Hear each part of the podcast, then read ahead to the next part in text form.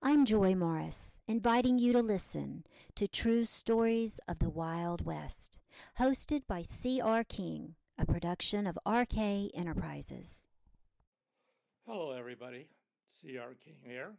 Today, our podcast is about a man named of Moorman Pewitt. He changed his name.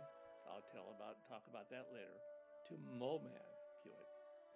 He was born in 1872 and he was declared by the Daily Oklahoma newspaper that this man was the greatest master of backwood psychology, actor, hypocrite, faker, lawyer, showman, and public expert the courts of Oklahoma will never look upon again. Time magazine in December 31st, 1945, wrote that Moman was a menace to the community. End of quote. It is most likely safe to say that he made murder safer. So, who was this man? In his youth, he was rough and tough. Actually, he remained that way his whole life. And he relished fighting. At 16, he wound up in prison for forgery. He was released six months later, pardoned by the governor, thanks to his stepmother's one woman campaign. He's now living in Texas. He's 18. He secured a job working for a law firm cleaning the office. Then, on his spare time, he began to study law books.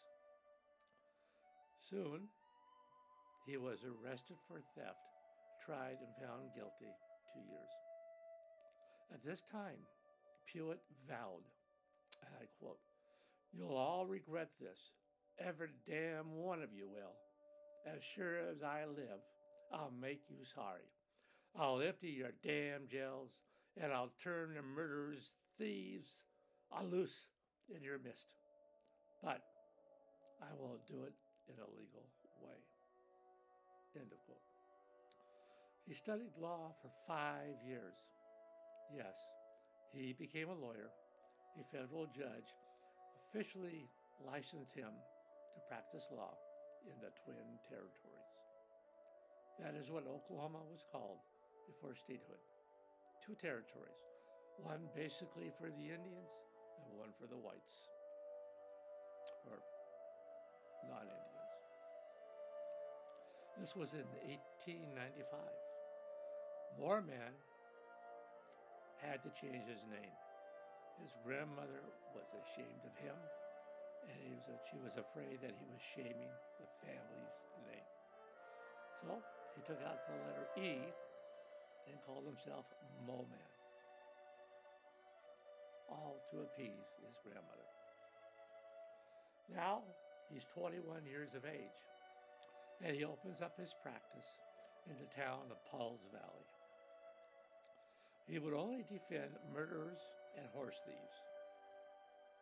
This man had a deep voice, beautiful, powerful. He could modulate his voice and raise it to the highest pitch and lower it and mesmerize the audience and the jury. He would even spit into a spittoon as he made his point. True showman, that's what he was. People would come to the hearings far and wide to watch this man defend murderers. And on murders after murders after murders were each found not guilty. Well, almost. In a half century at the bar, he defended 342 murder cases, of which 303, some say 304, were acquitted. 37 were convicted of lesser charges, and one defendant actually was convicted. Convicted of murder. But He had his death sentence vacated by President McKinley. It was a presidential pardon. The Mole Man had a temper his whole life. He shot four men, one of which died. A bootlegger name of Joel Patterson. That was in 1921. He shot a doctor. He shot regular people that were in his way. And yet, he always got away with it. He entered politics later in life, and what he did was so important, his oratory, that Oklahoma, when it became a state, named a county after him Moman County. Well, Moman, like I said, had a temper.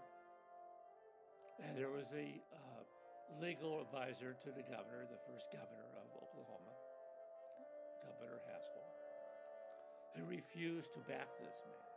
He was a radical racist by all counts. Well, maybe Moman had a little good stuff in him. The governor got even, took his name off the county, and changed it to Creek County. In the end, this man would die in 1945 of pneumonia. He was 68 years old.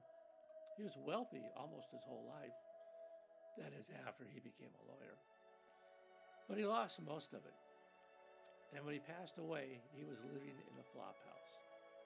His mind eaten away by his alcohol consumption, thus porn, or prone, I'm sorry, to illness.